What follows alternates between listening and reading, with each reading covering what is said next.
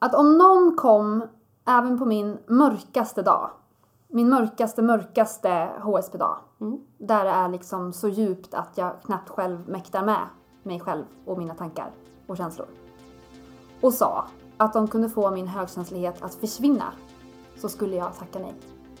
Att vara högkänslig är mitt liv.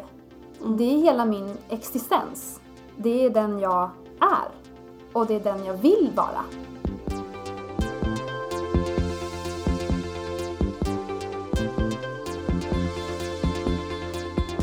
Du lyssnar på HSP-podden med Leverby och Klar. Hej! Nu är vi tillbaka med ännu ett avsnitt. 27 stycken har det blivit. Det är ju helt galet, Matilda. Ja, och det flyter liksom bara på. Och fortsätter. Det är nya avsnitt hela tiden. Jag hänger inte med. On and on. Jag hänger inte med själv. Och det är så roligt att det är så många som engagerar sig i ämnena som vi tar upp. Förra veckan så pratade vi om hur bra eller dålig sjukvårdspersonal är på ämnet högkänslighet. Och det var många som reagerade. Jag la ju upp en fråga där på Facebook innan vi gjorde avsnittet för att fråga hur ni upplever den svenska sjukvården. Både inom psykologin, alltså då när man går till terapeuten eller psykologer, och läkare. Och det var hur många kommentarer som helst. Det fortsatte ju hela veckan. Och det är ju jättekul att se, och det gör ju också att det känns ännu viktigare att vi gör den här podden. Och vilka är då vi? I dina lurar eller högtalare har du här en högkänslig person, och det är jag, Ida Leverby. Och här har ni en känslig person, och det är jag, Matilda Klar. Och vi gör ju alltså den här podden som kommer ut varje måndag. Och idag ska vi ägna hela vårt härliga avsnitt till att hylla vårt personlighetsdrag. För det är ju faktiskt så att vi som högkänsliga kan ha en bättre livskvalitet än en stor del av befolkningen faktiskt. Vi har kreativa idéer och en stor förmåga att ta rätt beslut. Många saker att vara stolt över, med andra ord. Och jag tycker det känns som att det är många som behöver det nu, Matilda. Ja, men det är februari. Det känns lite trögt, tycker inte du det? Jo, det är en väldigt lång väntan på våren. Lite deppig kanske, eller så tvivlar man på sig själv och så behöver man lite HSP-pepp. Och det ska ni få. Men först ska vi också ta en liten recap här i avsnittet för er nytillkomna lyssnare som undrar vad högkänslighet är för någonting. Men innan det så måste vi ju kolla läget, hur det är med oss egentligen. Ja, hur har du det idag, Matilda? Ja, men idag är ju då min vilodag, men jag har inte vilat så mycket, tycker jag själv. Inte i förhållande till hur mycket jag brukar vila på min vilodag. Jag brukar ju gilla att slappa och inte göra så mycket överhuvudtaget. Men jag har varit och träffat vänner, jag har städat och jag är här nu. Ja, hemma hos mig. Hemma hos dig och spelar in podd. Så att mycket, men det känns ändå skönt. Jag är nöjd. Härligt. Ja, hur är det med dig? Men jag känner mig stark idag. Och full av självacceptans och tillförsikt. Perfekt för ämnet vi ska prata om idag. Och det är ju många som upptäcker vår podd och som känner igen sig i det som vi berättar och som själva är högkänsliga. Och det är ju er som vi riktar oss till. Vi vill ju vara en oas för er. Här kan ni verkligen känna att ni har hittat hem, hoppas vi. Men det finns också många där ute som har precis kommit på att de är högkänsliga och som vill veta lite mer.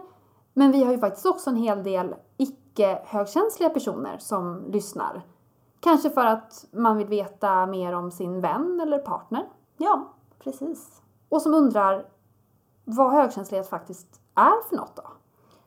Och vi tänkte att vi ska låta Jolanda Hedberg, som är forskningsansvarig på Sveriges förening för högkänsliga, summera det.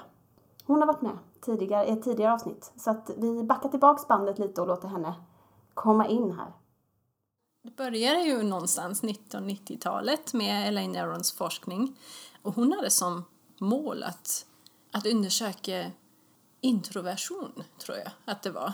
För hon trodde att eftersom hon var introvert så var hon på ett visst sätt. Så hon tänkte att alla som var introvert skulle vara så. Men sen så upptäckte hon att det var också en del extroverta. Och då såg hon att det var någonting annat som var gemensamt. Och det var just den här höga känslighets sensorisk bearbetningssensitivitet. Ja. som var gemensam. Så hon har då upptäckt att det var 4 olika kriterier. Att de tänkte lite djupare och bearbetade lite mer sina egna känslor och sina tankar. Att de lättare blev överstimulerade och hade högre empati. Hon är psykologiforskare, så då har man olika mätinstrument som de kallar det. Och det är oftast frågor som man då har olika skalor på.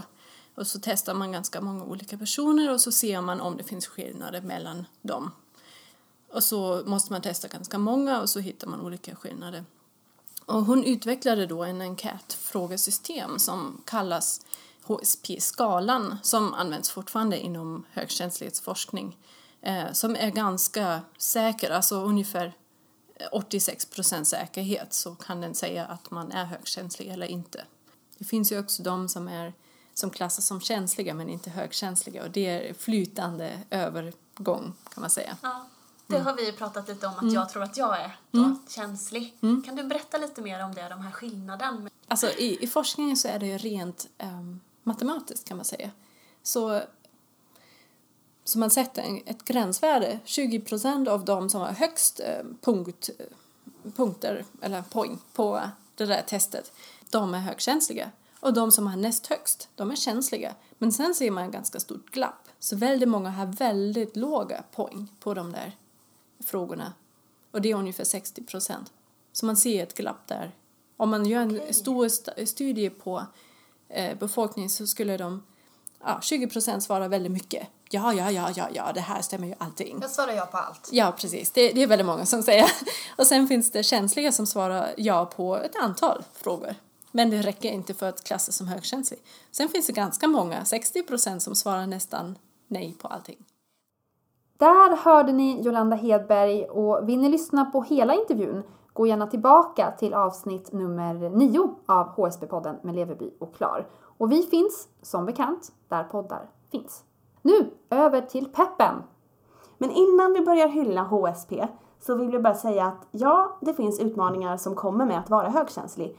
Mycket för att högkänsliga är ju i minoritet och samhället är inte riktigt redo för högkänsliga än, som det så konstigt nog brukar kallas.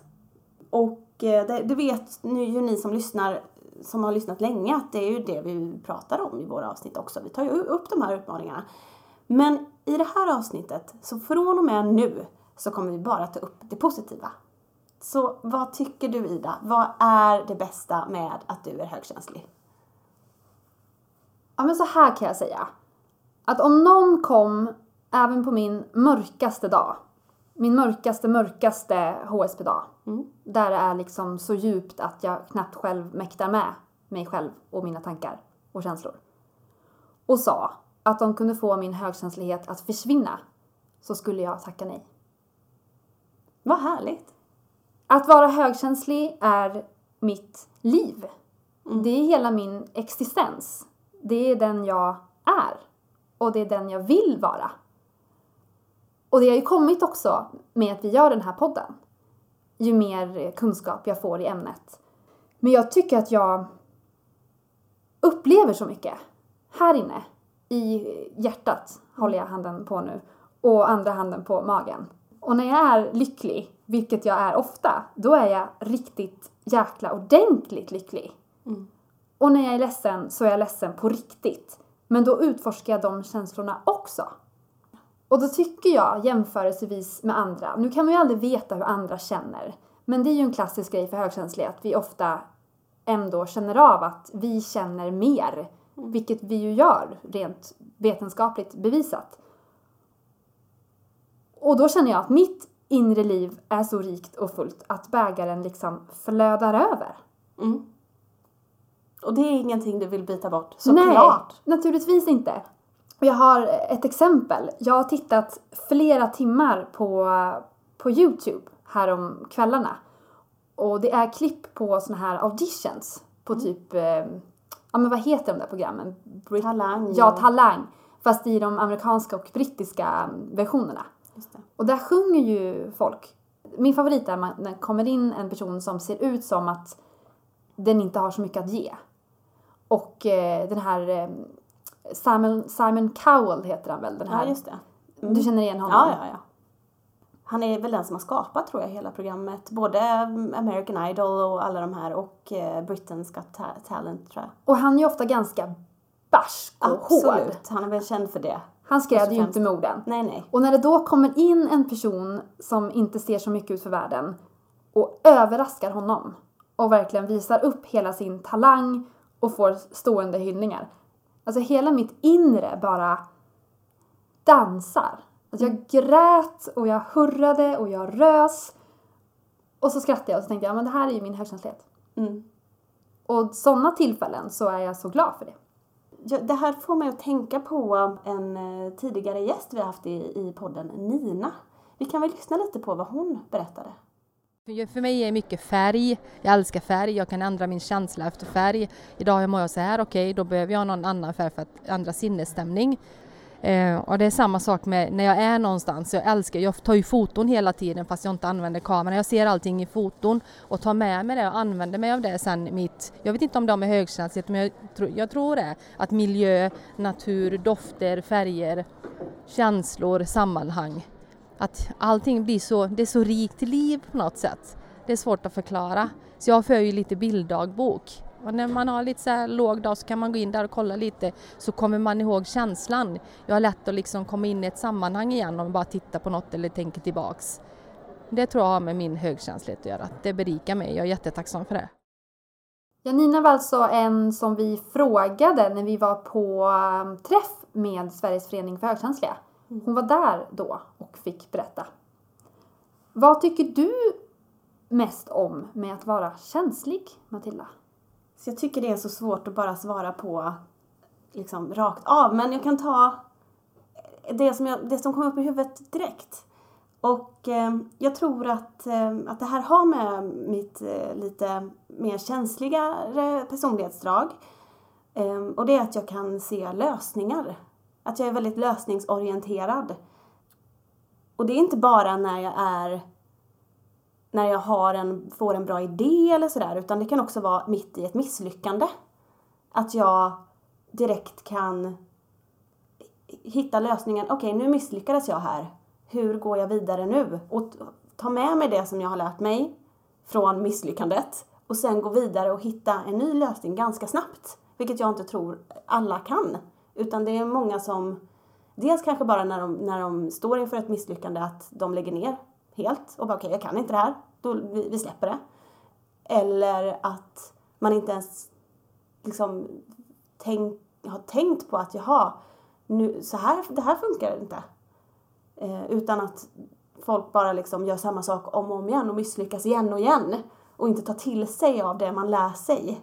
Och sen tror jag också, vilket jag tror högkänsliga är ännu bättre på, det är ju här att man ser liksom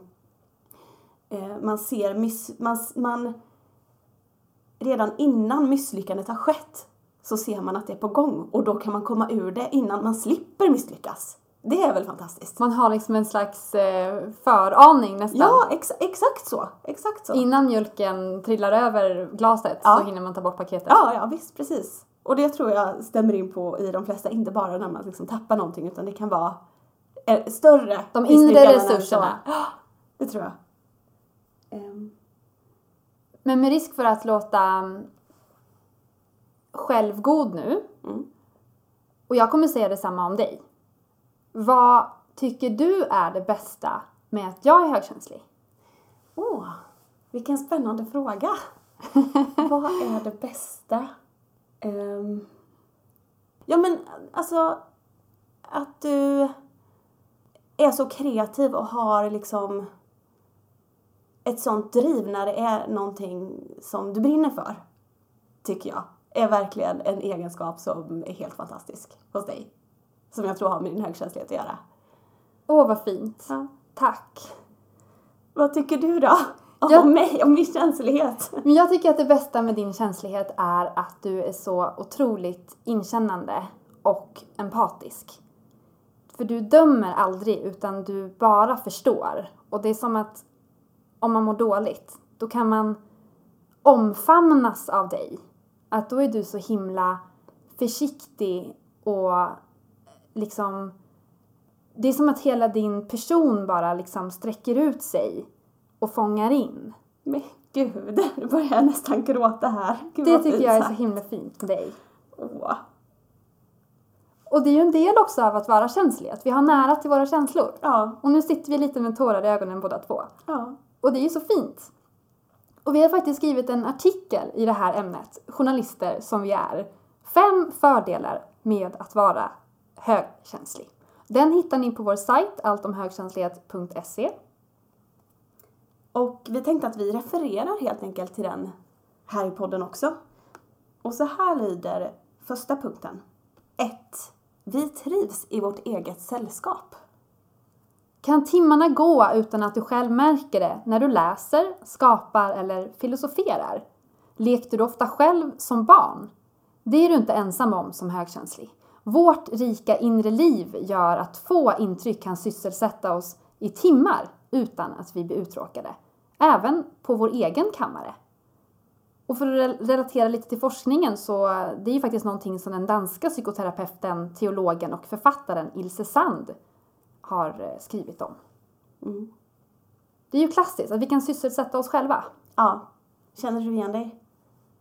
Ja, det tycker jag. Jag behöver inte mycket yttre stimuli för att uppleva väldigt mycket här inne.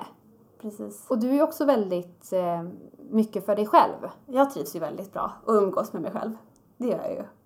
Det vet jag att, är det Dr. Phil som brukar säga det? Han den här tv-psykologen som har hållit på nu med sin talkshow i hur många år som helst. Han brukar säga det, att den viktigaste relationen du någonsin kommer ha i ditt liv är den som du har med dig själv. Och att det då är superviktigt att faktiskt kunna vara ensam. Ja, och det är ju verkligen en fördel. För att högkänsliga har den förmågan att trivas i sitt eget sällskap. Och så har vi bra och originella idéer också. Som du var inne på lite grann med dina idéer och din problemlösning. Ja, precis. Har du redan 3 lösningar på problemet när dina kollegor knappt har förstått vad problemet är? Sätt högkänsliga i rätt miljö så sprudlar kreativiteten. Och även i den mest oinspirerande av grupper så kan högkänsliga lyfta en diskussion till nya höjder. Det där tycker jag man märker av. Jag vet att på vår arbetsplats så har vi några högkänsliga. Och det stämmer ju eftersom att vi är ju 15-20% av befolkningen nästan var som helst. Och det tycker jag man kan märka när man sitter i möten där det liksom går trögt. Mm. Och då kan den personen, eller de personerna, ofta vara de som kickar igång liksom. Ja. Och som får andra att få lite fart. Ja, precis. Ja, men du är ju en sån person till exempel på vårt jobb. Ja, den som aldrig är tyst. Dessutom så ser vi andras behov. Ja, så punkt nummer 3. Är du en uppskattad vän när andra har en dålig dag? Högkänsliga känselspröt gör att de känner in andras mående. Detta lämpar sig särskilt bra när vi samarbetar med andra. Där gör högkänsligheten stor nytta. Men det vet jag att Jolanda Hedberg också var inne på. Att det behövs ju båda sorter. Mm. Och att de högkänsliga kan vara de som stannar upp lite grann. Mm. Och ser att nu är det någon i gruppen här som inte riktigt mår okej. Mm. Men det tycker jag, som jag sa innan också, det här med din känslighet. Att du kan känna in. Mm. Och det är ju långt ifrån alla som kan det. Och det har ju vi båda två pratat om. Att vi har trott att alla är så här. Ja. Och känner in. Det är väl klassiskt att man tror att man själv är som alla andra. Eller alla andra är som en själv. Men när man träffar någon som är liksom ytterst på skalan av att vara robust. Mm. Då tycker jag att det är ganska tydligt. Att det finns ganska många personer som inte har de här känslospröten. Nej, verkligen. Och det är ju fantastiskt att kunna ha det. Punkt nummer 4. Vi njuter mer. Du som lyssnar, kan du känna dig otroligt tillfreds med livet när du sitter med kaffekoppen i handen på morgonkvisten? Eller när knoppen i krukan äntligen har slagit ut? Forskning visar faktiskt att högkänsliga i större grad tenderar att trivas bättre med sina liv. Det beror i sin tur på att vi registrerar alla fina nyanser i vår omgivning och att vi har ett så rikt inre liv. Speciellt då vi är i harmoni med oss själva. Det där låter ju som rena drömmen. Ja, men det var väl lite det som du... Fast det här så handlar det ju mer om att vara i harmoni. Men du pratade ju också lite om det här rika inre livet och sådär. Ja, det är ju både när det är högt och lågt. Men jag vet att vår gäst Maggan Hägglund som skrev boken tillsammans med Doris Stalin, Drunkna inte i dina känslor. Vi var ju hemma hos henne i våras och gjorde en intervju, alltså förra året. Kommer du ihåg då att hon berättar ju om sitt liv och sina upp- och nedgångar. Och så sa hon det att så här, jag är så nöjd med mitt liv nu. Ja. Och att hon kunde sitta där med sin... kaffe på morgonen var ju det bästa hon visste för mig. Att hon sa. Och titta ut över björkarna som precis hade slagit ut. Och så var livet liksom fulländat. Ja. På något sätt. Hon var ju i balans också. Och nummer 5. Vi tar rätt beslut. Har din magkänsla alltid rätt? Enligt forskningen prioriterar högkänsliga att agera på ett riskfritt sätt. Samtidigt som de är väldigt mottagliga för allt som sker runt omkring. Det leder till att högkänsliga stannar upp, bearbetar alla sensoriska intryck och utvärderar innan de tar sina beslut. Och när beslutet väl är taget, då är det allt som oftast rätt. Och det är det här klassiska, lita på magkänslan. Ja. Och det är ju så att högkänslighet behövs ju faktiskt. Alltså det behövs människor som känner av fara, som tar in, som bearbetar, som inte är så impulsiva, som skyddar gruppen, som stannar upp, som granskar. Vi behövs verkligen. Det finns ju inom djurlivet också, har ju forskningen visat.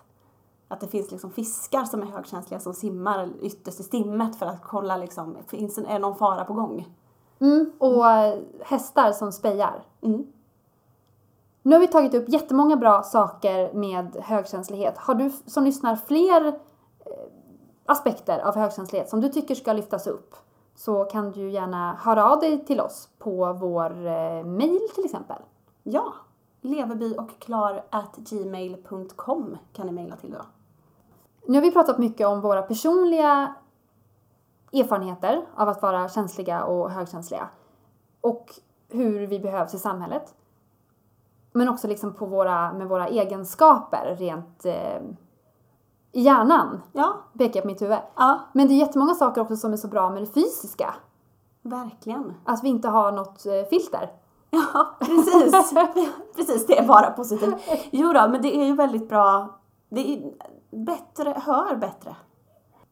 Vi tar ju in mer eftersom att vi inte kan filtrera intrycken riktigt. Ja. Och det kan ju vara nog så jobbigt och det vet ju alla. Ja. Men det är ju väldigt smidigt när vi är ute och flyger till exempel. Ja. Och vi behöver få information om gater och sånt där. Och det hör ju jag i högtalarna. Ja, det var ju superhörsel. Ja, men som ett djur nästan. Ja. Och det är ju superbra. Det kan man verkligen använda sig av. Och man kan tjuvlyssna på folk. Vilket är jätte... Ja, men det är spännande. För folk tänker inte att man hör. Nej, precis. Och sen så tar vi ju upp ljus också. Vad kan vara bra med det då? Ljus? Jag vet inte, kan det vara bra? Ni som lyssnar, är det något bra med det? Tänk vad glad man skulle bli om man stod i en sån här ljusdusch med olika färger. Ja. Det kan säkert stimulera någonting i kroppen och få oss att må bättre. Och ja, men så här, säkert. Lite grönt ljus, lite violett ljus. Ja. Och på tal om att se då, att man ser, det är ju det här att notera allt man ser mer. Detaljer. Det är ju fantastiskt. Ja. Och kunna både höra fågeln sjunga långt bort och också ta in att den sitter där på grenen och mot den här fina blåa himlen. Och så kommer en liten tår där för att allt är så himla fint. Ja. Sen tänker jag också, högkänsliga måste ju också vara det perfekta vittnet. I brottssammanhang. Ja, det tror jag. Ja, det ju... Noterar allt, alla detaljer har liksom registrerats. Men det där faktiskt, när jag var runt 11 eller 12 med min kompis så var vi och badade i en sån här kalkgrop. Så det var inga människor där. Och då var vi på en strand och badade. Och sen så över andra sidan vattnet så kommer ner en vuxen man och börjar klä av sig. Och jag tyckte att det där kändes inte bra. Liksom, vad vill han nu då?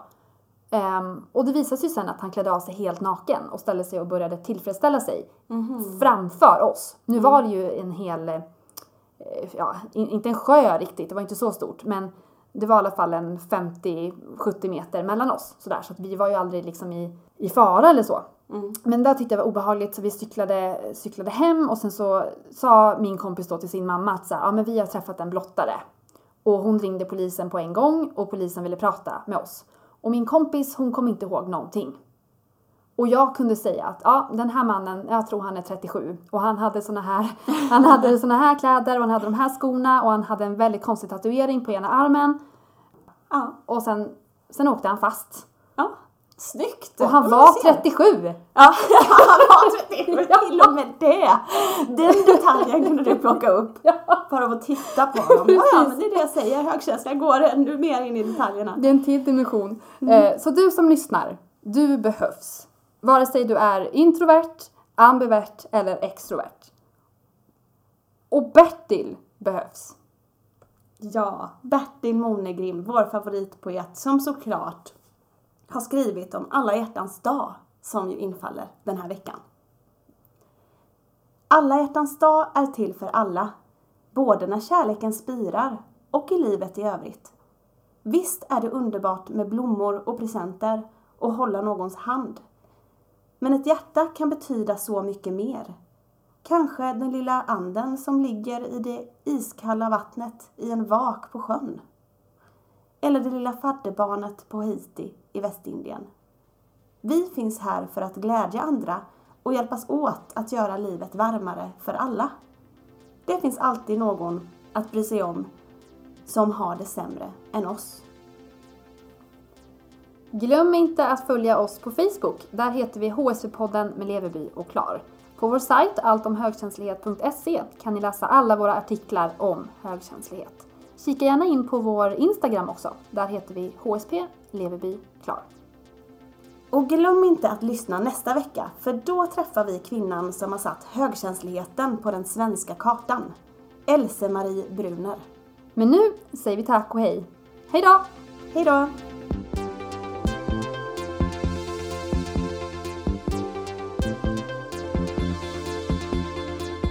Du har lyssnat på HSP-podden med Leverby och Klar.